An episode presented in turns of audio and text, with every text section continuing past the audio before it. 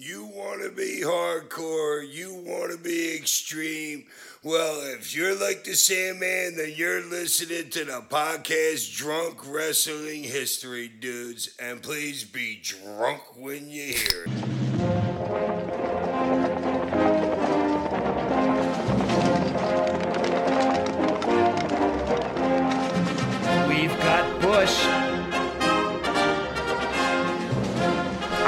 Fuck. Do you like to fuck? It's just money shots, uh, chairs all over Barrett. Those guys with bang butts think they're a big deal. My dick is small.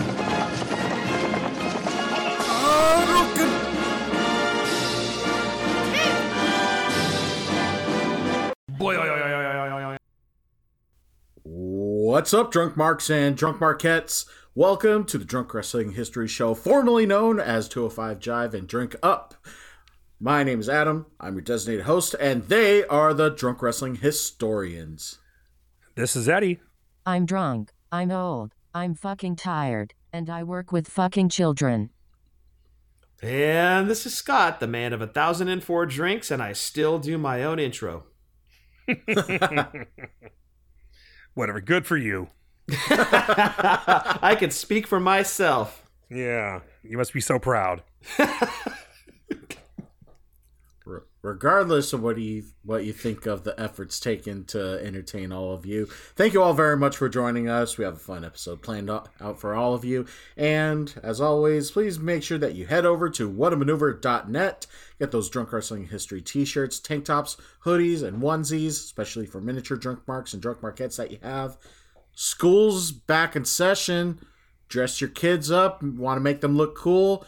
They need new friends. Get that's a talking point right there. Like, wow, you you haven't even hit puberty and you're drunk wrestling history. I like you. exactly. They'll make friends and they'll get laid. Get your kids this shirt. Yeah. Get them started early. Exactly. Yes. Tell tell your kids to log on, maybe with a parent's credit card, and head over to whatamaneuver.net and buy a fucking shirt. Buy a fucking shirt. FF. That way Eddie can have some other poor schlep do his intro. Yeah. yeah. Well, I'll get the guy from the cameo that I found. Oh, it's a guy. Oh, well, yep. Yeah. Cat's, cat's out of the bag. Well, It's, it's a guy announcer. yeah. Okay. You could It's probably Mike narrow it down to like three people now. It's Mike Adamle. well, n- well, no, I said that last time. I, I should have looked him up. I don't know, maybe like that'd be fucking great if he was there. Dude. I'd send him exactly what I want, like word for word, and he'll fuck it up somehow. You may have made up your mind, but just change it to him anyways. Said, Yeah, right. fucking guy said Jeff Harvey. Can you believe that? He it, must it, have been so embarrassed. it, it, it would be confusing. He didn't see the Hardy Boys in the Atmosphere, so you know. yeah. Could have said uh, Summerfest. It could have been worse. No, that was Jeremy Piven. I that know. that. Yeah, yeah, yeah, yeah, yeah. I know. Could have been worse. Yeah. You can't say enough bad things about him. yeah. I could try though. All right. Oh, that's who we should roast next, Jeremy Piven. Piven. There's a target. Yeah, guy who showed up for one night. uh, before we get going, uh, two very, very quick things. Um, as you guys know, I like to do this on occasion. And um, I guess, I mean, I must still be looking at today's August 1st. I must still be looking at the end of July's uh, downloads. But the countries I want to say thank to, thanks to, besides the United States, is the United Kingdom, Germany, Canada, Ireland, Denmark, Australia, New Zealand, Portugal, the U.S. Virgin Islands, Mexico, Italy, Bosnia and Herzegovina, Brazil, Netherlands, Switzerland, France, Greece, Philippines, Poland, Turks and Caicos, and Taiwan. And that might be the most, I, I didn't count it, but that might be the most countries we've ever had in a Dude, we're worldwide. Uh, we are, yeah, exactly. We're like um, uh, Titus, Titus Worldwide. Right. Ooh, Right. and and we're so close still to getting that all 50 states downloads in a month which has eluded us this entire time we are four states short this month and that's the closest we've ever come so get your shit together, Alaska, Nevada, Idaho, and um, I think you're Wyoming. Nevada. Hold on, Nevada. Nevada. Can you believe that? Yeah, we have no no downloads in Nevada. Oh my gosh. I mean, Alaska makes sense. There are like 60 people in that state. And Idaho, Idaho, only a few hundred people live there. And Wyoming, there are less people in Wyoming than there are in Oakland. Um, no joke. I think that's actually true. But Um, Nevada. Nevada, Nevada. yeah, I was That's surprised. I was surprised to see that. Yeah, yeah, wow. I should have downloaded an episode when I was there last month. yeah, yeah. What, well, Dick? Fuck. He You was- should have told me. I didn't know. He was dadding. That's Yeah, fine. that's true. True. Well, I'll make sure I do it when I'm in the daddy, Yukon but- um, month after when I'm uh, when I'm in the Yukon in um, September. I'll do it. So we get There a, you go. uh, yeah, our first Canadian uh, territory, uh, Northern Territory, I believe they call them. Um, the other really quick thing, Scott. Last week you closed out exclaiming that JBL is a dick. And Yes. I think I might have said it after we were done done recording, but I You said did. to you guys that anybody who gets the reference is fucking awesome. Well, Yeah. here's the reference from the fantastic classic movie Heavy Metal Parking Lot. And Madonna, Madonna can go to hell as far as I'm concerned. She's a dick. Seriously, heavy me- ow. Oh, heavy metal definitely rules. Twisted Sister, Judas Priest rocking. So you didn't you didn't say the exact quote, but you and I always say that. Yeah. And, uh, we both always get it wrong, and I knew it wasn't exactly right because I watched this clip maybe a couple times a year. Yeah, I knew it wasn't absolutely. exactly right. yeah. But yeah, um, In a nutshell, that's in in a nutshell, Madonna, she's a dick. he's a dick. yeah. So anybody who's never seen Heavy Metal Parking Lot, check it out. It's on YouTube. It's on a- YouTube. It's, free. It's a Watch it. documentary about the parking lot at a Judas Priest show in 1986, Yep. Which hopefully tomorrow night will be like the parking lot we're going to be at before we go see Ghost. I mean, I highly doubt it. No, it's not going to be nearly yeah, it's it's yeah. well, that dude's in zebra stripe spandex. No one's going to be as cool as that dude. Right. Yeah, yeah. And I'm going to show up just in my manscaped underwear. You know what I mean? Like even that's not as cool. I thought you blew that shit out. That was only one pair, dude. Oh, it was only one pair. Okay, well, it's only a matter of time until this one does it too. But I replaced them with new underwear called Cool Bamboo. So far, I highly recommend them. Oh, Cool Okay. Bamboo, weird brand. I found them on Amazon, but dude, they're hella comfortable. okay, nice. Yeah, Is it actually cool though? Like it keeps keeps your Kinda, nethers yeah. nice and cool and okay. Yeah, they do feel kind of cooling, and um, yeah, they're they're this similar material, no dick hole. Um, but these are briefs that I got. But Okay. um, because I, I like the Manscaped ones, but in the summer they get a little warm, so I got these. But um, yeah, I'm enjoying them. I mean, fuck a dick hole. Who who actually uses the dick hole? I've never used I've never used a dick hole to pee. Thank you. Right. As that's its intended purpose. No guy has ever used it for that ever. right. I don't even know why it's there. Well, I think it's for the reason you use it for. Same as me. Exactly. It's your Goddamn. it's your fucking boner relief valve. Something like that. Something like that. Dick hole. yeah. Speaking of JBL, Speaking of things that have Speaking of JP, gotten us excited for this week's episode, yeah, let's get into the, the- let's get into the episode so I can go relieve my boner after. and make what another fifty bucks in Amazon, or, or is that still going Fap Cash. for this week's episode? We are e- we have each uh, compiled a list of some sort, and we are covering uh, our top three favorite WrestleMania main events. Main events. Specifically. And so, Yes. so this was your idea, Scott, and you're. Oh, I don't know. I didn't tell Adam this. Um, God just damn me. it! whoa, whoa, whoa! Here we go You're, again, show second week in a row. you're probably okay. Um, but I did forget to tell you. So if if um you're not okay, it's my fault. Um, by main event, your your definition of main event was the match that goes on last. Which basically we just need to clarify the last couple of years of WrestleMania where it's gone two nights. We're talking the Sunday show, Well, not the Saturday show. Right, and before that, you would have like 19 was a tr- uh, quadruple main event, you know, Like they would they build that as having four main events, but there was only yeah, one but main really, event. I The only Right. one that was the actual last one. Yeah. yeah. yes, So okay. I assume you kind of just figured that out on your own, Adam. But I if not, that's my fault. I actually did. Or maybe I should have just lied and just see what your reaction was. But no. like no, you I, fucked me up again. Yeah. I went with last match. Don't worry. Okay, Perfect. cool. You didn't go with a fucking good father match or something. Has the good F- good father only appeared once, and that was second match of the night. Uh, he was at uh, uh, No. 2000 WrestleMania No, 16. the good oh, as Good Good Father. Father. Yes. Okay. Yes. Godfather. I'm aware, but yeah. Yes. Gotcha. Gotcha. All right. Well, on that note, I say Adam goes first. Yeah, we're gonna go ar- go around the room, and everybody has their. We all we all pick three. You guys know the format of this show, and uh, yeah, Adam, you want to go first? Sure. I'm going to start with the 25th anniversary of WrestleMania.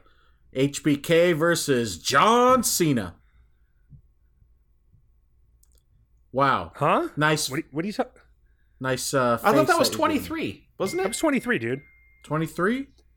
That was twenty three. 23. 23. That Fuck. was the. That was the. Okay. That was the twenty second anniversary of WrestleMania. WrestleMania twenty three. I'm I'm drunk. I'm trying uh for the first time Nitro Pepsi smooth and creamy. Yeah. How is that, Adam? Uh let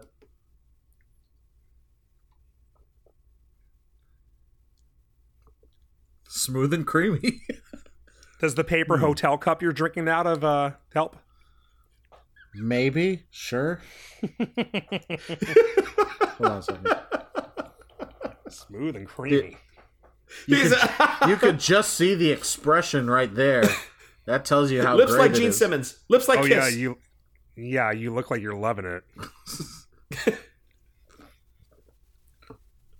It's Okay, disgusting. I don't That's like not what I meant. It was definitely is uh, 23rd at uh, WrestleMania 23, the one in Detroit. Go ahead. Okay. Yeah. So I'm actually surprised you have one this this one on your list because a lot of people trash this match. Uh, HBK himself, I think, trashed this match. I freaking liked it. Yeah. Um I keep hearing the whole like a lot of things uh buried this match because they were tag team champions together going into it. Uh Shawn entered with his DX DX music and graphics but in traditional on that logic you're going to have to do that 3 times. You realize that, right? I don't. I don't. I don't want to do that. He's getting it out of the way now. Yeah, uh, D- DX music and graphics and coming out in traditional uh, uh, Shawn Michaels gear, saying that uh, John Cena's entrance should have been more more awesome than it actually was. I I thought crashed it a car. Like, how much awesome, more awesome does it get? Yeah, I liked I liked it when you drive through fucking Detroit and you enter or you get to your destination and crash through glass. Who do you think it's Paul Walker driving? Ah, or s- or, s- or God Sonny? damn, man. Who put Sonny in the main event?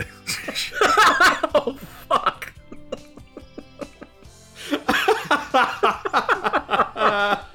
oh, god damn. I guess it could. It could have been a cooler car, right? Or was it a Camaro? It was a Camaro, right? I think it was a Camaro. Yeah, Oh, that, that's the coolest car. yeah it is. It really is. It's science. Yeah. But Triple H was supposed to be in that main event, right? But he got hurt, and so Yeah. HBK just kind of slid into that spot. Mm-hmm. Yeah, Yeah. I think it was like, yeah, it started with like a little bit of revenge story with with him out. That mean with DX being as hot as they were, and then Triple H suddenly being out, that makes Yeah. Shawn the strongest contender. And I thought they built a great story, just having to partner together, but knowing that there's always that tension. At some point, they're going to rip each other's throats apart before they get to Mania, but then finally they get their chance in the match. I thought they had a hell of a match. Nice. That that's me. Yeah. I Okay. was there for that show, and um, Yes, I was. thought it was a good match at the time. When I was there, I thought it suffered from the placement on the show because I thought Undertaker and Batista was fucking awesome. That was match of the night, dude. I th- and I think it was Batista's best match ever, and I think it was Undertaker's best match up to that point. That match fucking destroyed. So I thought Yeah. that should have gone on last. And I know it's building a card is a really complicated thing, right? Like you don't. You, how how do you say which one's going to be the better match to close with? Um, I also think Undertaker winning because Undertaker won the title from Batista, right? Yes, he did. He did. Yeah, so I think Undertaker winning a title is a better ending to a show than Cena retaining a title. Agree. But I agree. but I get that Cena was their guy. Um, but I definitely left the show thinking that, like, man, that that should have gone on second to last. they should have flipped him. Yeah. Mm-hmm, And then Undertaker headlines two consecutive WrestleManias. right. Um, Actually, kind What? of agree because Taker won that Rumble. yes. Yeah. Um, watching it back later as a standalone match, it's really good. Um, it's kind of like Booker and uh, Triple H at 19. Like at the time, it was like, yeah. But if you watch it on its own, it's actually a really good match. It's a great Um, match. Yep. the um I heard too, like Shawn said that Cena Cena didn't really want to cooperate with them. Like he wanted to do stuff that Cena didn't want to do. So it seemed like there definitely was some kind of like little I don't know, I don't know if mis- miscommunication is the right word, or Yeah. just maybe they just weren't working as well together. But those two guys, the following night on Raw, they got the second hour of Raw, and they had the best match in the history of Raw to this day. I think it might be the his, the best match in the history of wrestling on regular free TV On TV. I mean, it was yeah. yeah. it was incredible that fucking match. So, um, I agree. Well, I mean, I don't agree in the sense that that's in my top three, but I don't think it's a bad pick. But their match the next night was even better. Nothing wrong But it did that. have yeah. that big match feel.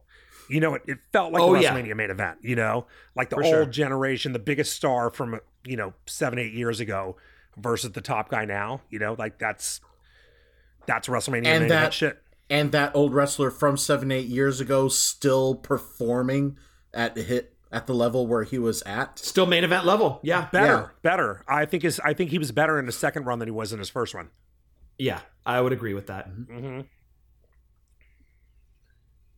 All right. Uh, you want to go next, Scott, or you want me to go next? Uh, yeah, I'll go next. Um, I don't know that I'm ever going to see a bigger match in my lifetime than WrestleMania 3.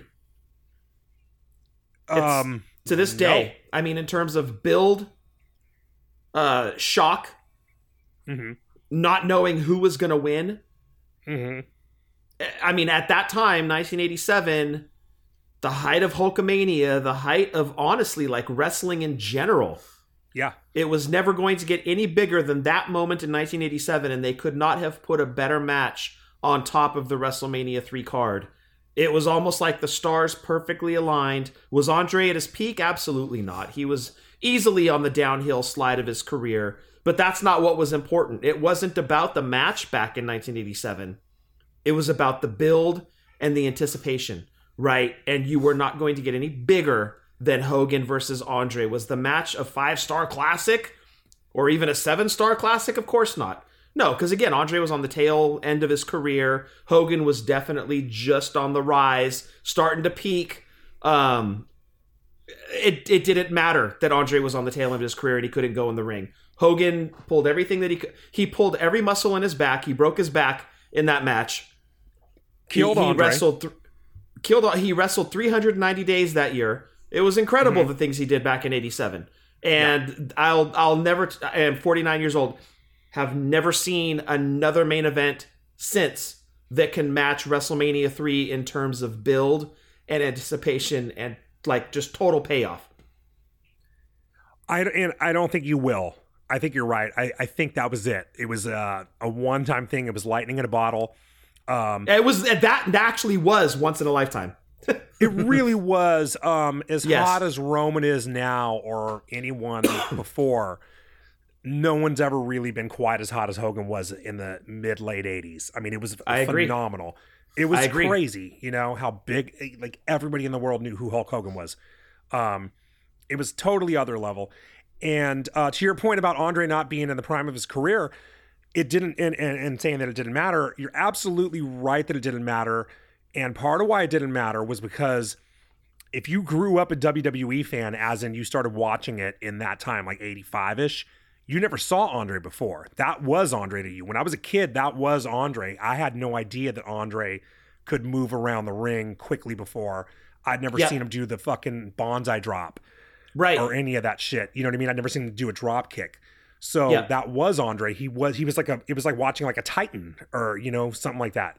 right. He, That's as far just- as we knew, he was undefeated yeah. and could not be slammed. Mm-hmm. And here was the the the juggernaut of the WWF, Hulk Hogan, Yeah. going into a match with, as you put it, this Titan. That like, how is he going to beat him? Yeah. You know, as a kid watching that match in '87, the anticipation, the build, there was so much wonder around it, and there was no better opponent for Hulk Hogan at WrestleMania 3 in March of 87 than Andre the Giant. It was the perfect build, it was the perfect match for that time, and it really cemented, in my opinion, really cemented Hogan's legacy in the WWF that made him okay. This is your guy. He is, is- going to is- take the WWF further than anyone ever has before. Exactly. It's your next Bruno. Like that just Yes. really made him. Yeah, and when Yeah. you're a kid, you don't really know. I at the time didn't know what what a good match was. You know what I mean? I didn't really know the difference between a good match and a bad match. You knew a Sure. WWE style match. They were generally slow. Guys weren't doing a lot of big spots. Uh, you know, it was a lot of punches, kicks, body slams, basic shit. Nobody was doing anything fancy. You really didn't Right. know that. I guess if you watched some other stuff, like if you watched uh, Mid South or even um, Mid South or NWA. you'd see a AWA style. also had, yeah, you saw a different style. But if you just were a WWE kid like I was, that was the best match you've ever seen in your life Yeah, because it was the coolest match you've ever seen in your life, and you don't really know the difference between a good match and a bad match because you're fucking what eighty? I was nine years old. You know, yeah. I was 13. yeah. So you don't know any difference anyway. So I mean, Right, as good exactly. as anything that ever booked. yeah, Yeah, I think Yeah. that's a solid pick, and you're right. Nobody would watch it now. Like you couldn't watch it in a bubble and be like, "Oh my god, this is awesome." But in the context at the time, fucking phenomenal. if you lived through it, and I'll tell you what really made that match for me. Before we get to your pick, Eddie, what made that match for me was that segment on Piper's Pit where Ho- where Andre ripped the the cross off of Hogan's chest and inadvertently with his nail scratched Hogan's chest and drew blood. And in a mm-hmm. completely unscripted moment, as Hogan is kneeling down to pick up and to look at the pieces of the cross on the ground from his necklace, Piper Uh-huh. kneels down next to him and he goes, and it wasn't like hot rod in his voice and I, it was hot rod in a very like low tone going, "You're bleeding," Yeah, and I was like, "Oh man, he made Hogan bleed. Like that." To me, is what put that Humanized the match Hulkamania. Very much so. Like okay hogan is human. He can be beaten he's about to face as eddie said this titan. So in 1987 watching all of that unfold that build leading up to the match was just incredible and in my mind can never ever be topped it's going to take uh, shit i don't even know what to overcome that obstacle that is the wrestlemania 3 main event yeah, yeah. And you're right, Roddy in that hush tone and that serious. He wasn't rowdy Roddy Piper. He was Roddy No. Piper. yeah You he was a man yeah And he it was, was ronnie dramatic. toombs talking to terry Robert Bollea. yeah. It was dramatic, you know. Yes. It really worked, and it was like he wasn't even part of the match. He was part of just the angle, and he added Yeah. so much to it. You know, Yeah, yeah, it was exactly. really added a lot of drama. Yeah, like that's and that's says a lot about the genius of Roddy Piper to know to do that that way. Like you said, it was unscripted. 100% completely Um, unscripted Yeah, and just Roddy Piper to know to handle it that way. Brilliant. yeah Yep. Okay, I'll get to my first one. Uh, my first one is a triple threat. Do you guys want to guess which one? Are you going 20? I'm going 20, baby. Okay. We were there. Triple H versus HBK versus ooh ooh ooh. It's solid, dude. I put a lot Good of damn pick. thought into this. Okay, ever you came up with this idea a few days ago, and I like really I just finalized my list like five hours ago. Um, and I put a lot of thought into this, and I was like, okay, I don't want to pick any match. I, I had a feeling, Scott, you were going to pick some of those iconic matches that you know, Yeah. whether you know, regardless of how good they were in the ring, that they were big. Yeah, we talked about this at Applebee's. Yeah. Yeah, and I was like, I'm gonna go with matches that I think were just solid, fucking fantastic bell to bell matches, and I think this is one of them. Um, so Benoit won the Rumble that year. He went Who? 62 At- minutes Uh, uh, Who won? at uh. oh ooh ooh ooh won the Royal Rumble. At He number went 62 minutes. one. At number one. he came in number one, went the went the distance. Um, HBK and Triple H had a match for the title at the Rumble. Triple H won, so that's kind of the angle going in. And when um, ooh ooh ooh decides he's going to go after that title, the deal is HBK's pissed because it was personal between him and Triple H. Like, no, no, no, no, no, no. We fucking hate each other. I want to kill him. I want to take that fucking title from him. I don't need you in my way. Go over to SmackDown, douchebag. And so that was kind of the angle going into it. And these guys had a fucking incredible match. It went. It was. Scott, Scott, you and I were there, right? This Yeah, is at the Garden. we were there. Um, I think Which- on paper, seeing him versus Eddie Guerrero, that would be that's another dream match for a title, but still and it would have made sense given their these history. two super 100%. heavyweights. That was Right, like your right. only other option that could top it, and they topped it. There was Yeah. easy storytelling there too. Like they could have. They. I mean, to me, that was low hanging fruit. Eddie versus. Mm-hmm. ooh, ooh. That was easy storytelling. No problem. You know, the destruction of the radicals, and these guys came up to all of that. But they chose to go another route. So kudos to them. And Eddie, to your point, a hell of a main event. It was a fantastic main event. Um, it was.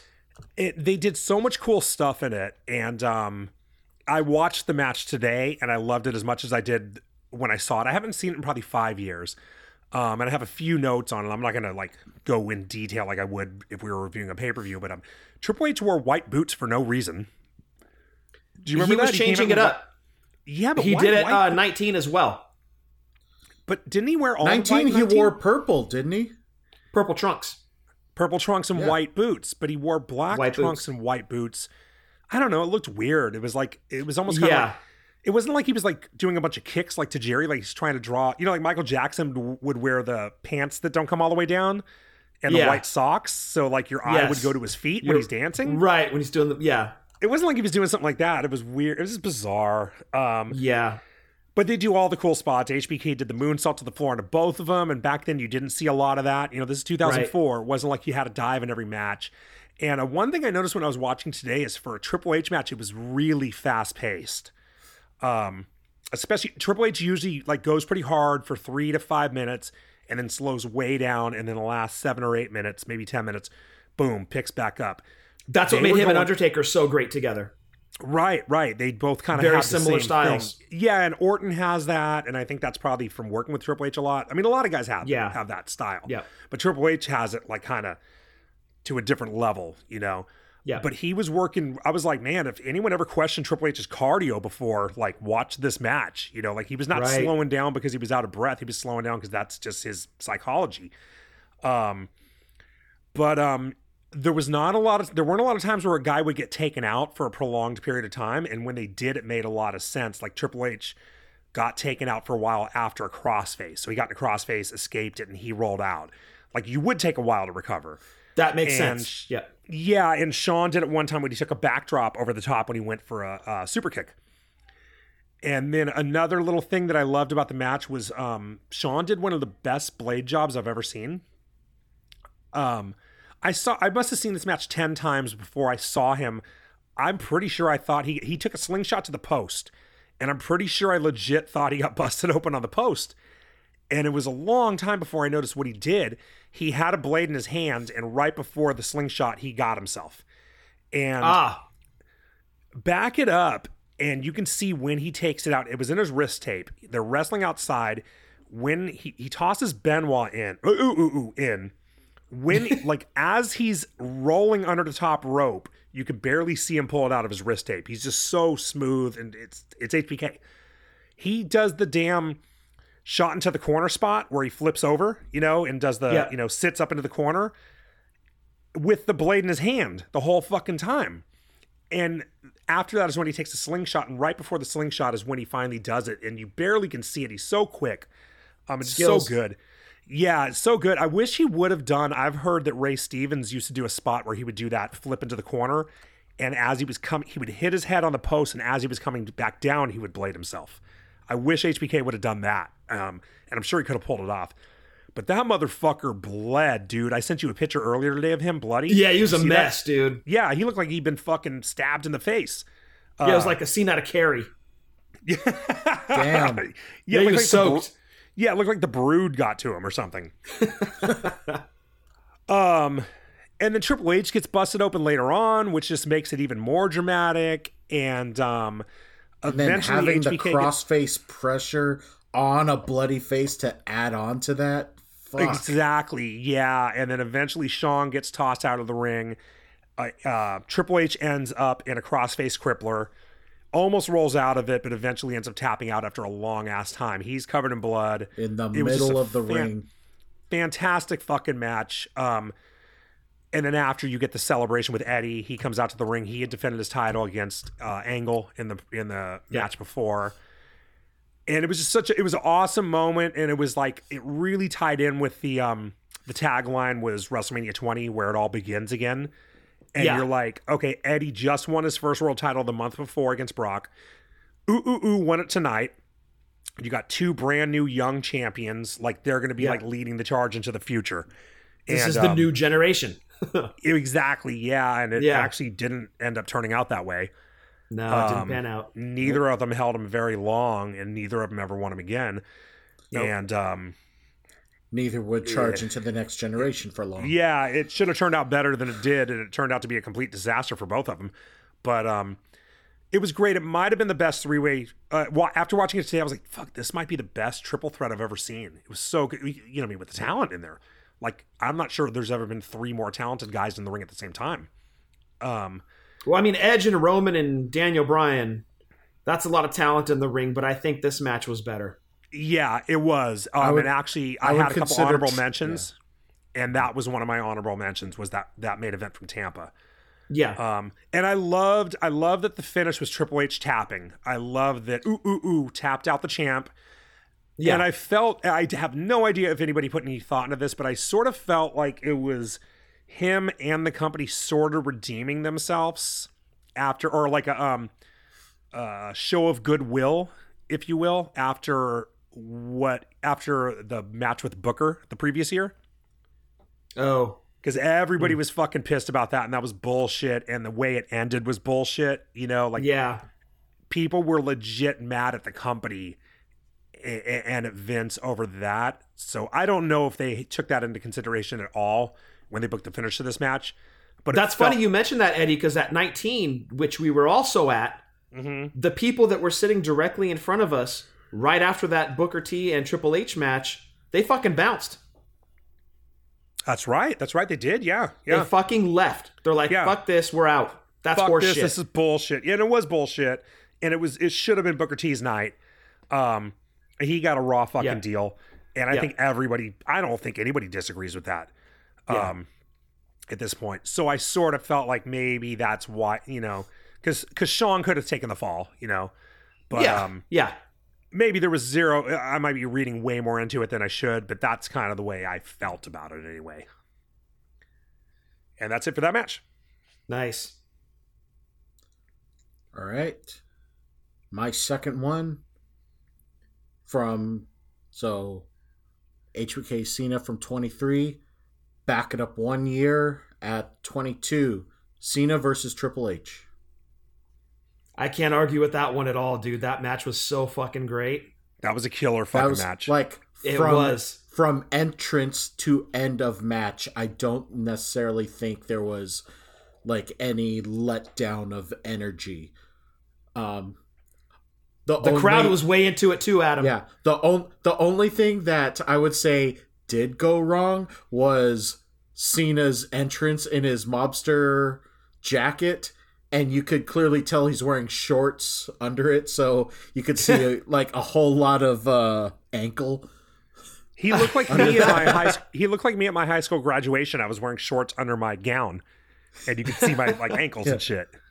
Or or if with it being a long jacket, maybe he wasn't wearing a HLR shirt or his jorts under that. Maybe. That's what I was hoping for. yeah. Do you know who was famously one of the? um That's the one where all the Cenas came into the ring, right?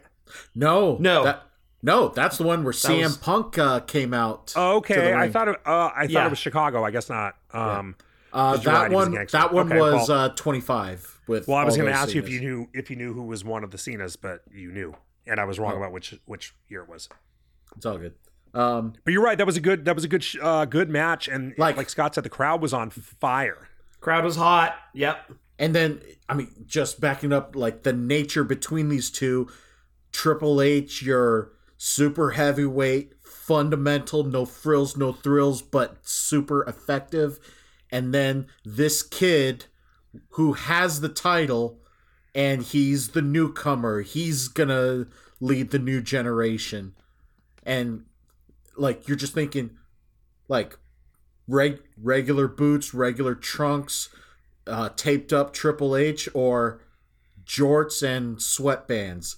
This guy is gonna be the one. So and tennis shoes. and, and yeah, and tennis shoes. Really, your your clash of uh, the clash of generations with this match. hmm Old school versus really, new school. really seemed Yep. that way. And Yeah. th- and yeah, just again from entrances with Triple H and his Conan the Barbarian, all the way to end of match, they had to earn every fucking inch in that match. And uh, again, ends with uh, tri- Triple H uh, submitting in the middle of the ring, like he literally get all his energy to stay up and just could not do it. Yeah. Awesome fucking main event. Mhm. Love that match. Great And call, you know, Adam. That was one of those main events where the whole show was really good, and Yeah. it didn't with a defiant crowd.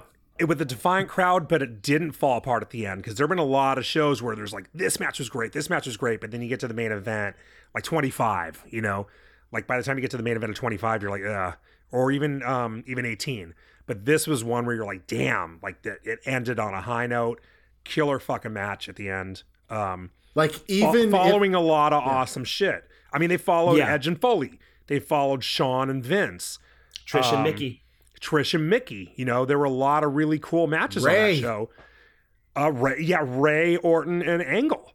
Yeah. Yeah. And they came out there, they got the job done, and nobody walked home. No, nobody left saying like, "Oh man, that match shouldn't have gone on last," or the main. Like, yeah, it was good, but the main event. you still like the maybe uh at, by this point you're getting a lot of uh Cena hate now like okay like he's still considered a newcomer by comparison but he's now been there long enough uh to be like okay maybe we're kind of sick of Cena now but at the end of that match you could still respect the effort that they had and that was the first. yeah. That was the first match where I ever heard him really get booed. Because you're right, he was like the the hottest baby face in the company uh, up until that point. Yeah. And I mean, maybe he'd been getting booed on Raw a little bit, and I couldn't hear it. But being there in Chicago, he, there were a lot of boos. And, Oh, yeah. But but Trish got a lot of boos, so it was that Chicago crowd and that hardcore traveling crowd. But Yeah. uh, that's the first time I ever remember hearing him get booed, and he handled it like a champ. You know, he didn't come He out did. and throw him off his He did. game. Nothing. You know what I mean? He went out there had a fucking killer match. Yep. He was a pro. Yep. Okay. So I am going to one of our favorite matches to watch, Eddie. WrestleMania play button. Brock versus Roman. Okay, so you took my last one. Okay, I apologize, but the more I thought about this one, it wasn't on my list originally. Uh, uh, This okay. actually replaced another match that I may have to throw in if one of you take my last one here. The reason I picked this one is because WWF or WWE had really booked themselves into a corner with this match. Mhm. they had positioned Roman as like your top baby face. Problem was the crowd was shitting all over it. They didn't want that. And you had Brock Lesnar, who was not super popular, as your champion. And now you're pitting your not super popular champion against the guy you're trying to position as the top baby face that the crowd fucking hates in your main event of WrestleMania. How do you fix it? Well, you have them go out and beat the shit out of each other for about 15 minutes. yep. Yep. And then you book. To this day, this is the best bit of booking WWF or WWE has ever done.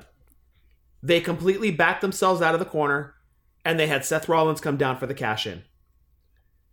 It was perfect the heist booking. of the century it it was. it really was. is The crowd loved Seth Rollins, loved him, cheered mm-hmm. him again in the match against Randy Orton, which, in and of itself, fantastic match on that card. yeah. But they had to get themselves out of this main event somehow. And Seth was the perfect piece to put into that puzzle that backed them out of that corner and sent the crowd home happy. the crowd was getting into this match as it went on because as as we've said, we watch this match when we're hammered and we fucking love it. Because literally, Brock We're gonna and watch. Are We're gonna watch it Saturday. We're probably gonna watch it Saturday at your birthday party. Which, by the way, happy early birthday. Thank you. They literally beat the shit out of each other for like 15 minutes, and the crowd was starting to get into it. It was becoming a good match. You were actually entertained. But when Seth's music hit, dude, that crowd fucking popped. And Seth winning the title was the perfect way to back out of the corner. And th- there was no better way to book that match than what WWF did. It's my favorite bit of booking they've ever done. And so that makes it one of my top WrestleMania main events of all time. Yeah, I fully agree, and I was the same as you. I was like all day. I was thinking about this.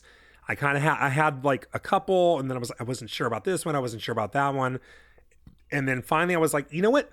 Exactly like you said. This is the match we always get together and watch. How could this not be in my top three? I've probably watched it forty fucking times. Yeah, It's just yeah, such a easily. fun. It's such a fun match to watch. It is. Um, and you're right when you consider all the uh Bells all and the- whistles. Not the bells and whistles, but the uh, you know the the stuff going on around the match. yeah. It has to The be the match that overachieved more than any other match in history. Yeah. Because everybody going into it, Roman's not ready. This match is going to suck. They're going to have Yes. to walk him through everything. They're going to have to choreograph everything. They're going to have to work out every little bit of it. And maybe they did all that. I had, I don't know. I have no idea how much of that they called in the ring versus what they worked out beforehand. All I know is it was fucking fantastic and everybody expected it to suck and expected to shit on it. And if Yeah. you watch it, go back and watch it, like the crowd was on fire the whole fucking time. Yeah. Um, and it was really, like you said, people hated fucking Roman and they were like lukewarm toward Brock at best. He had won the Rumble, and everybody wanted Daniel Bryan to win the Rumble that year. And if I remember Yeah. right, if I remember right, we we all expected um, Bryan to come out number thirty at the Rumble, and here comes poor Rey Mysterio Rey. got yeah. shit on. yeah. they booed the shit out of Rey just because not because he done anything wrong, but because he wasn't Daniel Bryan. Because he wasn't And- Daniel Bryan. Yeah. And then to get the fans behind Roman, they send the Rock out to raise his hand, and then they boo the fucking Rock. That's Now, how much. to be fair, I think him. that that Rumble was in Philly, I believe. It was in Philly. Yeah, that's how much the people hated Roman. So yeah, like you said, Yeah. he's going into a match with a champion that people don't really fucking like either. What do you do? Right. You book an ending like that, but even the first 15 minutes before Rollins did his cash in, the they beat the fucking hell out of each other. Yeah, as they did. as it started, I think Roman charged Brock, backed him into the corner, and I think Brock, I think it was Brock, his cheek was busted open immediately. From Roman's Uh, so gear, yeah. Roman sent him Roman's into the gear. post. Yeah, right away you got I mean, that wasn't a cut. That was like a fucking avulsion. Yeah, yeah. and then you got they were just fucking hitting. I mean, it's two big, strong fucks just beating Yeah. on each other. You, there was the uh, my favorite part of the match was where Brock tried to hit the shoulder on Roman through the ropes, and Roman just starts kicking him in the face. Dude, yeah. I think he was like kicking you him could see in the- slow mo. He caught yeah, I think him. he's kicking him across like the chest, like his his shin is like a clo- like clotheslining with his shin upward. Yeah. you know, what I mean, just fucking him up. Like those guys got in there and got physical shit with each other, and then right, and you you end up with an ending like that. It's the best ending to a WrestleMania of all time. Maybe the best ending to a pay per view of all time. I agree. Um, yeah. I love that it was it was short and sweet. It was only like a 13 minute match, 15 minute match, something like that. It didn't. It did what it long. needed to do. Yeah. It didn't. Yeah, it didn't need to go long, and it's predictable for a match to go 30 minutes in the main event. It was cool to not get that. I loved everything about that match, um, and I think those guys. By the time we got to WrestleMania 38, it was kind of like, all right, man, this is getting old with these two. This is the Yes. third time they've main evented WrestleMania, but they never had a bad match. Even that one at um, New Orleans, In New Orleans, yeah. the crowd shit on it, and they were throwing a beach ball around. But if that Yeah. had been a Everyone was hungover. Yeah, that well, they were hungover, but they were also ready to hit Bourbon Street. You know what I mean? I think people were like, "Ah, fucking, this show just end. I want to go to the bar." Yeah, it was a long show, and that's your closing match. You're like, fuck this. Um, And we just we saw it two years ago, three years ago, so I think people didn't care, but it was still a good match. Yeah. And then their SummerSlam match last year was fucking great. Um, those guys, I think, are gonna. I think at the end of their careers, are gonna be each other's best rival. I think so too. Right? I think so, too. But um, great fucking pick. I had the same one. I'm not surprised you had it, and um, yeah, we're gonna watch it Saturday. I only Awesome. didn't I can't wait. I only didn't put that on my list only because I thought it was a fantastic ending to that match or a fantastic moment inserted into that match. Not necessarily bell to bell, but still, I don't argue with that Mm-hmm. at all. Yeah. All right, Adam. Well, that counted as mine too. So you're up next. All right. I had a feeling that another one would be picked. So I'm going to go with another one that I also have a feeling someone is going to pick. Uh, at WrestleMania 30, Randy Orton, Batista, and Daniel Bryan. Very good. Well, good job, Adam, because that was my other honorable mention, which was going to be my third match since Scott took my second match. But whatever, it is what it is. Good job, good pick, good job. I'm going to grab a beer. okay. He's leaving. I really don't want to mention any other possible matches I was considering, just in case until we find out everybody's first. But I really didn't want to be biased towards manias that I have been to and screamed my fucking face off for. I want to say if if I knew you two beautiful gentlemen and went uh, to New Orleans for the first time for uh, at 30 I mean I would have also been screaming my face off but also now having what when I initially watched it I think it was just more in my head that I was having those emotions engaging with the story and engaging with this match. Um, There was I mean, such a good build. Yeah. I mean, your typical underdog build. I mean, Yes. like not j- like in the months leading up to this, and then definitely your steepest uh, peak, uh, like from from first match of the night all the way to main event. Yeah. He had he wasn't just put into the main event either. Like he had to earn his He way had to in earn his that way, night. yeah. That was incredible. That was such a Like good I, build. yeah, I would say like what a climb for the last few months, and then your highest climb, even though it wouldn't be over, uh, like with two matches that same night. Well, what was great about him having to earn his way into it too was there was really no reason he should have to earn his way into it. It was just that Triple H wanted to fuck with him. yeah. Well, and You Triple I H mean? needed a match at I mean- Mania too. I mean, I guess he did. I guess Batista won the Royal Rumble. He didn't. So I shouldn't say there was no reason he should have. But you know, with the fans behind him, and they did the thing in, um, I think they were in Seattle, where the the fans got into the ring and all that. As a as Oh, a the Yes protest, or I forget the name of that, but I know what you're talking about. yeah, like you'd think like as a book, like in real life, a booker would be like, "Oh, this is great. We got to put him in the main event because people fucking love him." But no, kayfabe in WWE, Triple H fucking hates him and doesn't want him in the match. So you got to Yeah. go through me, just being a complete fucking dick. Yeah. Yeah. But kudos to WWE for actually listening to their audience hmm and doing the right thing. I was convinced that this was was the um, plan all along because I was like, how do you not put him in the main event? Even Punk, when he quit, said like, this is Daniel Bryan's year. How do you not put him in the in the main event? And I This was, is a nine month build from last SummerSlam. exactly from Yeah. last SummerSlam, and I would the whole time I was like, he's gonna be in the main event, and then he was. And then I was like, I fucking told everybody he was going to be in the main event. That was obviously the plan all along. They were working us. I didn't believe until I read Daniel Bryan's book that that was not the plan from the start. The plan from the start was he was going to wrestle Sheamus at 30. And he was actually okay with it because he said Sheamus was his favorite. I think he said Sheamus was his favorite guy to work with in WWE. But it really wasn't. Like the fans really did get him forced WWE's hand, like made him put him in there. Um, Yeah. Which is crazy. Like, how would Vince not think, like, oh, obviously th- this guy should be in the main event, you know? But then I think they got bitter, and the following year they're like, "Fuck you! We're not even putting you in the Rumble, dude. Yeah, We're not right. gonna fucking bend to the fans' will again. They got what they wanted last year. Fuck them this year. They get Brock and Roman. no, that wasn't about that. It was about they were hoping Br- Roman wouldn't get booed. You couldn't. uh Wasn't wait? Wasn't Bryan? No, Bryan. Yeah, yeah, like yeah, right. We thought Bryan was gonna be in it. It was Rey. Um, you couldn't. Bryan bring faced in. Wyatt, I think, on that show, He did, and so he didn't have a, he didn't have a spot in the Rumble because of that. Right, but we all thought he was gonna be. But like, look, Yes, they were hoping at best to get uh Roman over by having The Rock endorse him. If he had tossed Bryan, it would have been a thousand times worse than it was. So you couldn't put Bryan in that match. So oh that yeah, was well, and it was so bad that the next match or the next pay per view, I think was Fastlane. They had Mm-hmm. to have Roman beat Daniel Bryan. yeah, exactly right. And they're like, "Fuck it, just get booed. Like, who cares? Like, it is what it is." Because they Yeah, had their yeah. out card with Rollins. Yeah, totally. But you're right, Adam. That was a fantastic fucking match. Uh, one of my favorite parts is when they get on the table and Randy Orton steps through the monitor hole, and the fucking table falls over. He just like, tipped the table. I was I thought he broke his leg when it happened, so it was funny afterward. But at the time, it was scary. But um, yeah, that was a great match, and Then the reason what, I Bati- had that. Batista combo, Batista bomb, RKO. Mm-hmm, mm-hmm. Oh, yeah. yeah. Batista wore those little Wicked.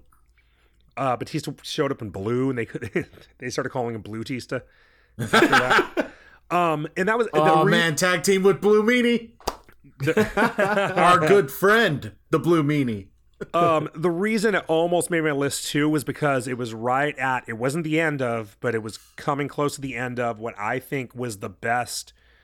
I guess it'd be around nine month period of WWE TV, probably still between since the Attitude and probably up till now, from SummerSlam until it would have been two pay per views after that, when um the Shield beat Evolution, they swept them in an elimination match.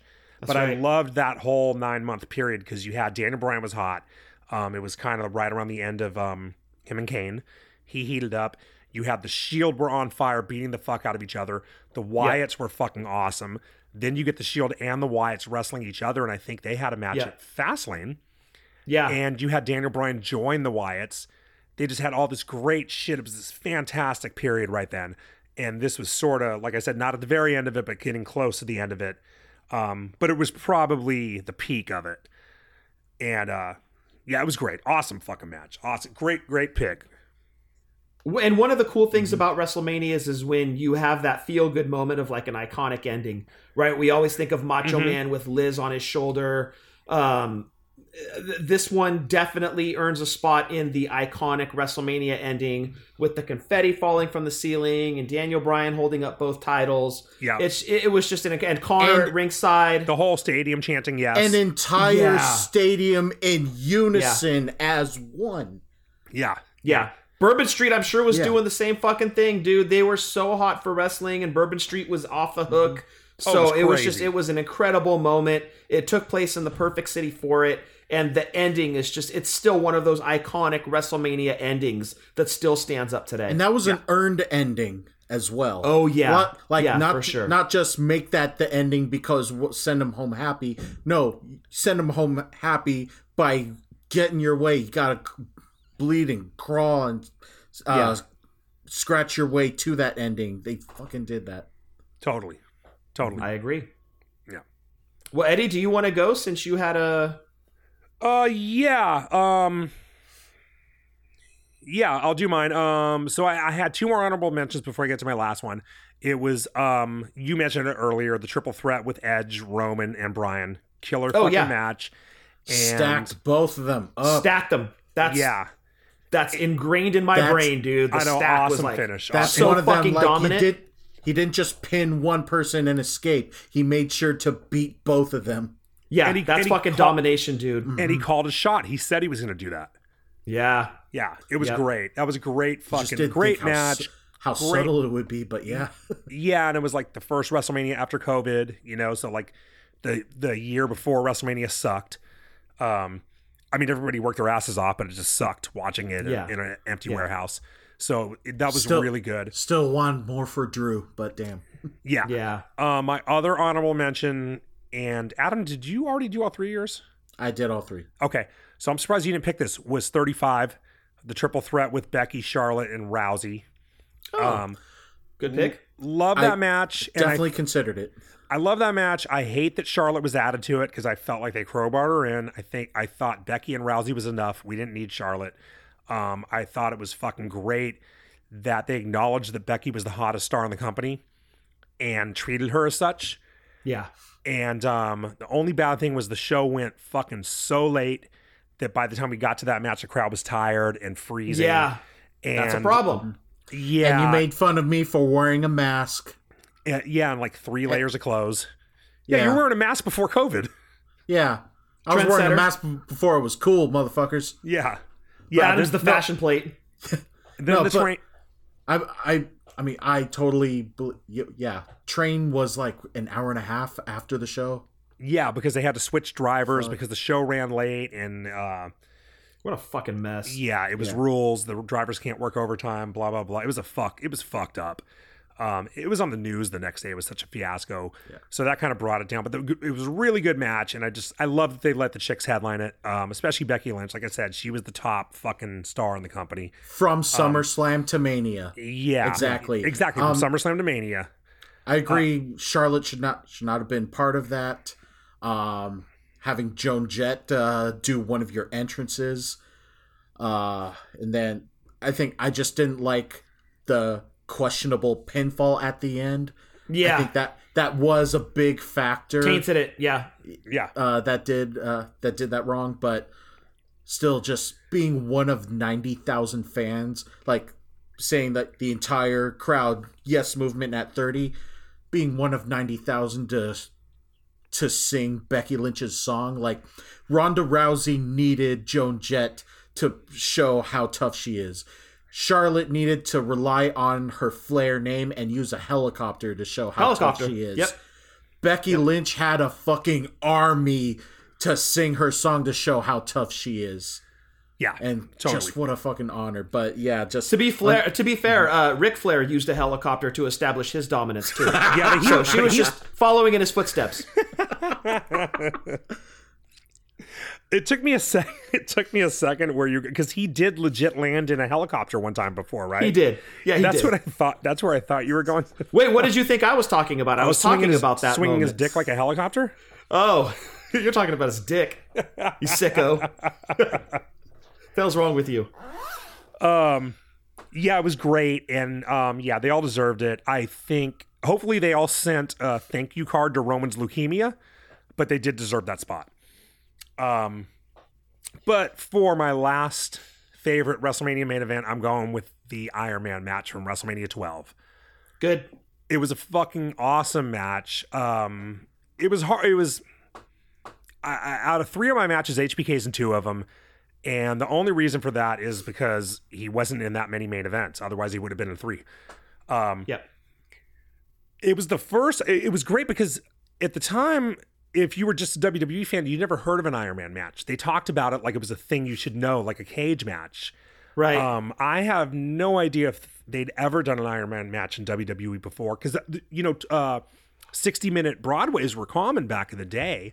I don't think so Most. I saw was two out of three falls, dude. I have I had never seen up to that point an Iron Man match or even heard of one. I'd never heard of it I either. had no idea what the fuck it was. yeah, but the way they just talked about it was like it always been a thing, but Had you- no idea. it- like it's a thing, but you've never seen it. So it was so cool because it was like the first time we'd ever seen this type of match. And Shawn had um it was a really cool way for Shawn to finally win the title because he wrestled Diesel for it the year before. He'd been chasing that thing Right. for a long time. And it was like, okay, you're finally going to give it to him. Let's fucking make a spectacle of this. And they did. Yeah, to be fair, the roster was a little thin. So it was It was. yeah. Yeah. so it was not easy. wrong. Yeah, so it was an easy year to give a third of a pay per view to one match. Because well, Yeah. yeah, because Yeah. what else were you going to do? You're going to put like fucking um Shinobi in a match or something? but it was a perfect call because they had the right two guys to do something like that. Exactly. You have the top, the best two wrestlers in the company. Uh, probably, probably the best two wrestlers in. I, I don't want to say the world, but in North America anyway. At that point, No, in North America, absolutely, that was one and two. yeah. Um, put them in there for an hour on the biggest show of the year, and it was, and they showed up and they didn't disappoint. Um, Yep. they worked their fucking asses off, especially the second half of the match. They started out really fast and then they slowed it down for maybe 20 minutes. Holds, you know, this and that, double downs. To be fair, you kind of have to. You have to. You can't go that hard for 60 minutes even if you have even if you can physically. Um it's not eventually it'll get to the point where it doesn't mean anything in the crowd, you know. You can only have so much uh, you know, a, a roller coaster can only go down so much before it has to go Yeah. back up and slow exactly. down. know? Exactly. And look how many guys could actually go 60 back then. We're talking 1996, but even go 10 years previous. Pull a roster of guys that could do a 60 minute match. I have a list of four. You have Flair, you Uh-huh. have Windham, and then you've got those two guys that main evented 12. No, there would be a few more. 10 years before, so 90, 86. Um, I don't doubt Bret could have done it. I think Bulldog could have done it. Um, Bulldog? Ah, dude, I don't know about that. I'm talking guys that could actually go 60 minutes in that 10 years from 86 to 96. yeah. I've got four guys on the list that Oh, could do Macho it. Man, and they think- did do it. You don't think Macho and Steamboat could do that? Okay. Okay. Yeah, you're right. You know what's that? A correction. Steamboat did do that. Yeah, Yeah. They're, they're a handful. Yeah. There, there's a handful, but a very small handful. But it, yeah, it's a sh- super short list. Yeah. But um it really sped up the second half of the match and then it was just boom boom boom boom boom and my favorite part of the match was Shawn does a dive off the top rope to the uh to Bret on the floor and Shawn overshoots him and you kind of have to really be looking to to catch this it took me I probably saw the match 5 6 times before I caught it Shawn was going to hit the barricade Bret grabbed him like out of midair around the waist and swung him away from it like Bret Yeah. but he didn't even him. look. But it, it didn't even look stupid when he did it. You know what I mean? Even when he did it, he looked like he was catching him and dropping him on the floor. Like he was keeping him from hitting that barricade because Bret was just so quick and so aware where he was and just so good. Yeah. But he caught him and made it look like he was reversing the move on him. You know, it was so Yeah. smooth, and that's why it took me so many years to even realize what happened in that. You know. Um, and it was a great way. It was uh, the the finish was great. They go to a draw, sixty minute draw, and to top things off, you get a Gorilla Monsoon cameo. Yes. They restart the match, and within about a minute and a half, Shawn hits Bret with a super kick Yeah. and rolls him up and rolls the fuck out of him when he. I mean, Bret's folded in half. You know, yeah. yeah. um, Yeah. He put him in the buck. yeah, I mean, he really pinned the shit out of him. And Bret, Yeah, the did. way he, I forget what Shawn hit Bret with right before the super kick. It might have been, was it two super kicks back to back? I thought it was only the one. He hit him with something, and Bret was like stumbling into the corner. Shawn was in the corner setting it up, and Bret was stumbling toward him. And I remember reading years ago on Lance Storm's website, he would do a, a review of every WrestleMania.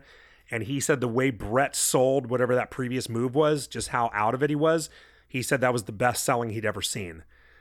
And if you go back and watch it, Bret is just, he really is stumbling. Like he looks like he doesn't even know where he is. And then boom, Yeah. super kick, one, two, three, awesome fucking match. Great match. Uh, great way to end a show. Great way for the greatest of all time to win his first title. Yeah. You know, And another one of those was- iconic endings to a WrestleMania, also. yeah, right. And if you were Like to that final watch, shot. Yeah, if you were to watch a highlight reel of just like WWE in general over the last forty years, you're only going to get so many. You're going to just get a lot of shit from a lot of different shows. You're only going to going to get a handful of WrestleMania main events, and that's one of them. Shawn on his Yeah. knees holding up the belt. Yes. You know, that's maybe like the shit, man. That might be the most vivid. If I were just like picture WrestleMania stuff in my head, that might be the most vivid thing besides Hogan staring down Andre. You know, yeah, I've got Macho Man with Liz. that one. four. Yeah, I've got HBK with the title and Hogan and Andre. And of course, Warrior and Hogan because that's. the blowjob You know. spot. The How many times can you finish to that?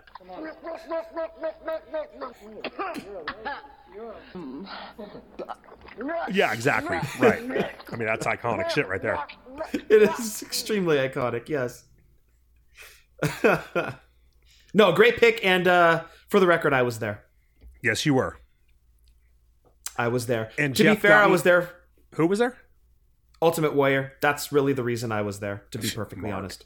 Jeff got I me an know. HBK shirt from that show, and I wore it to a Bret Hart autograph uh, Oh, signing at the mall.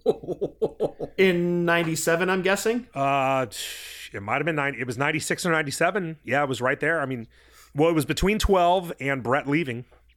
Damn. That's Yeah. ballsy, dude. Yeah, he let me hold the belt though. He was cool. He because he Oh, well, he was awesome. champ. He was champ at the time, so it would have been. I could narrow it down to like the month if I thought about it. Like I'm not gonna. We won it at SummerSlam 97, right? From Taker? So it would have been like September or maybe October? Well, he had it from yeah, he had it from SummerSlam '97 until Survivor Series '97, but he also had it for a minute early '97 because Shawn dropped it because he lost his smile. and Oh, then they had Shawn that- lost his smile. Right. They had that fatal four way for it. and he had That's right. He had it for like a day. Didn't he have it for like a day or a week or something? He won it in a four way at a pay per view and lost it the next night to Sid. Uh, yeah, and then Sid held it until WrestleMania when Taker beat him, Yeah. So and then had- Bret beat Taker. So unless you met him during that like one week he had it, you're probably looking like late '97. yeah, but late had, '97. yeah, exactly. Yeah, yeah. Okay. Wow. And that's a drunk wrestling history lesson for you right there. When Bret Hart had the Boom. title in the late '90s. Yeah. There well, remember go. a couple months ago I was asking you how many world champions you can name, like starting from Bruno, and I told you. I Oh could, yeah, I told you I could, I could name the first fifty. I lose track in the Attitude Era because it started to switch hands really rapidly right then. Yeah, I, I do too, but I, I had it till maybe late 99. I could do, I- I'm not going to do it right now, and I'm a little drunk, so I'll fuck it up. But uh, if you were to ask me and I really thought about it, I could probably get you the first 50, which goes to around late 99, I think. Nice. Nice. Um, I joke when I say I was that Warrior was a, a, a nice dressing for WrestleMania 12 for me. I've always been a huge Ultimate Warrior fan, uh, despite the jokes I make. But uh, honestly, that that uh, HBK and Bret match was absolutely incredible. I was a gigantic HBK fan. Jeff, my brother, was a huge or is a huge Bret Hart fan. So we were kind of sitting there like nudging each other the whole 60 minutes. There was a good back and forth. He got super pissed off when Gorilla came out.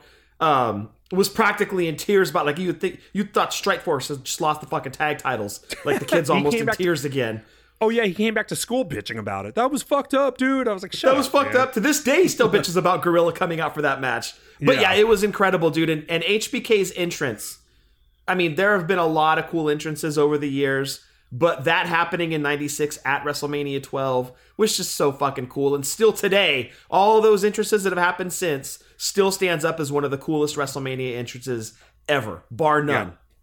Yeah. And by the way, I never I don't think this has ever crossed my mind before. When you- when you said Gorilla came out, you saw Gorilla Monsoon in person. Yes. I don't think I, I I never saw him. I don't think I don't think I ever saw him in person. Really? Dang. Unless he was at the Rumble 98? I w- I was going to say the only show that he might have been at was uh, Rumble 98. Yeah, he or any of the when- Raws that we went to before that. but there were very few because he died not long after 15, so that was mid 99. Uh, maybe if I saw him at a Raw, but he wasn't even really commissioner much after that. Unless he was commissioner, um, I don't think he was there when the Tyson thing happened with Vince. I don't think I ever saw Shit, Gorilla in right. person. I don't. Oh fuck. Okay. Yeah. Well, So that's a fucking feather in your ass. another one. yeah. And I think that's it, right? Uh, I do have one more. Oh, go go ahead. Yeah, It's not even a surprise. Okay. You know exactly which match it is. Um, because you because you've been saying it for I've- the last few months. I've been saying it and like Oh. bathing in the Mark tears that have flowed since the match happened. Cody versus Roman. I I can't think of a better WrestleMania main event between not only the build but the match itself. I don't even care about the finish. Everything to me, and look, I'm a huge Cody fan because I was a huge Dusty fan growing up. So Cody to me is like the second coming of Dusty. I want great things for him in the WWE. It sucks he lost, but his time is still going on. He's going to win that title. I know he is. But this particular match told a perfect story from start to finish. And I I still I don't think this can be topped, dude. Between the build and the match itself. The total package, this is the perfect main event. This Have is you one where watched I it? Didn't want to be. Oh, have you have you watched it since since we were there? Twice. Well, I wasn't there. Twice. You and Adam were. oh, I that's didn't go right. that That's right. night. I I forgot I you wasn't there. Okay, so you've only I've seen watched it, it on a TV. total of three times. Okay, so you've only seen it on TV. Oh fuck, man, three times. Wow. Yes. Okay, Because I had all to convince myself like this is like it, Well, that's what and I it's was as gonna, good as I thought it was when I watched it the first time. That's why I was asking because matches are always better when you're there, and sometimes you'll watch a match and it's the best thing you've ever seen. Then you watch it on Yeah. TV and it's not as good, or, or on occasion like Booker and Triple H. Um, it's okay when you're there, but then you watch it on TV and it's better. So okay, Yeah. so you I forgot you weren't there that night. Um, okay, Yeah. so you watched I it on tried TV not three to be biased because I remember screaming my face off for that match. Yeah, it was just outstanding. Yeah, because there's so much anticipation. You think Cody's going to win, right. It's almost like he's entitled to it. He's walking in the uncrowned champion, right? And then that that finish happens, and you're like, "God damn, dude! Even they fucking roped first- us all." their first face off, I think it was on SmackDown. Roman uh, tells tells the entire bloodline head head to the back. Let's just do me and Cody. Late draws the line by putting the titles down. You've never wrestled for these, have you? I own these titles. Are you really sure that you're in the same league as me? and then next few weeks Cody, I would say Cody proving that he can contend in that league. And then maybe he didn't have a partnership with uh, KO and Sammy, but having them act as his indirect tr- uh, troops during the match. That was his tribe. Fuck. Mhm. Yeah. Yep. Yeah, it was great. This the entire build, and then Heyman was getting involved, throwing barbs at Cody. Yeah. Just everything about that match, the entire build, Cody's story, the match itself with Solo getting involved. It was. I've watched it, like I said, a total of three times, and I'm convinced that it is just the total package, perfect main event. You might be right. I thought about putting that one on my mat on my list, but I've only seen it the time we were there and one other other time on TV, and I kind of was like, I need more distance from it. You know, it's Yeah. still too fresh in my mind, and I get it. I yeah. remember how excited I was being there for it. So I was like, if we had done this episode a year from now, it might have made my list. Same thing. Really considered it, but Yeah. yeah. Yeah. But something maybe we can revisit a year down the road and start talking about okay, let's build a Mount Rushmore of main events. You know, does this one fall in a top four for you? Yeah. I think now Yeah. that we have surpassed a milestone number of episodes, I, I think it's somewhere on the list, like drunk wrestling history episode corrections. Like, Oh, Like we did that's yeah, good. what opinions of ours have changed since uh, we recorded? That's actually a really Yeah. cool idea. Yeah. Um, you know what? Now I I wish you'd mentioned milestone episodes in the last episode because you're talking about episode 150, which would be two episodes ago. Last episode was episode 151, and I was going to buy a bottle of 151 and do a shot, and I didn't. You even mentioned that on Saturday when we hung out. Well, I was trying to find like a little flask size bottle, and I couldn't. I also found out Bacardi doesn't make it anymore.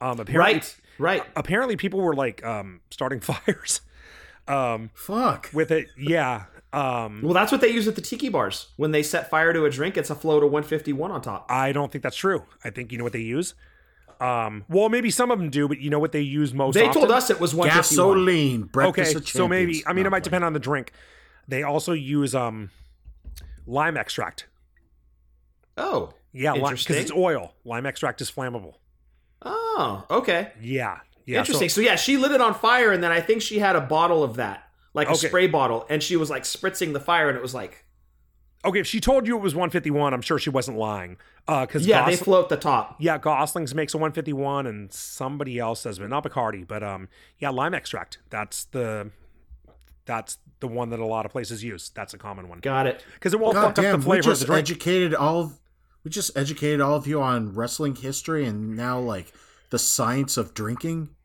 there you go. Well, that's You're what we do. fucking We drink- welcome, audience. It's we a drunk drink podcast. and we talk about wrestling. Yeah.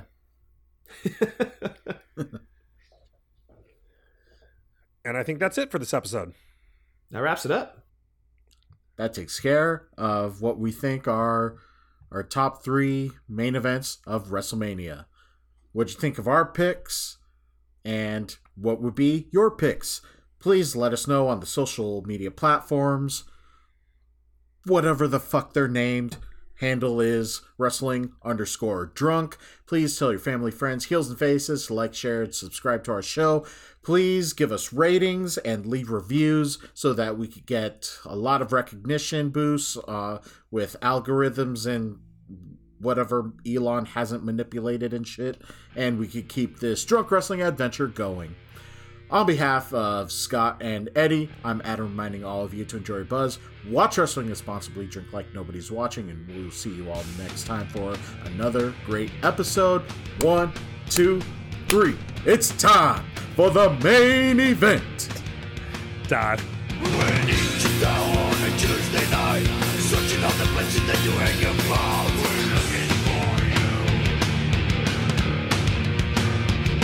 In the back street, selling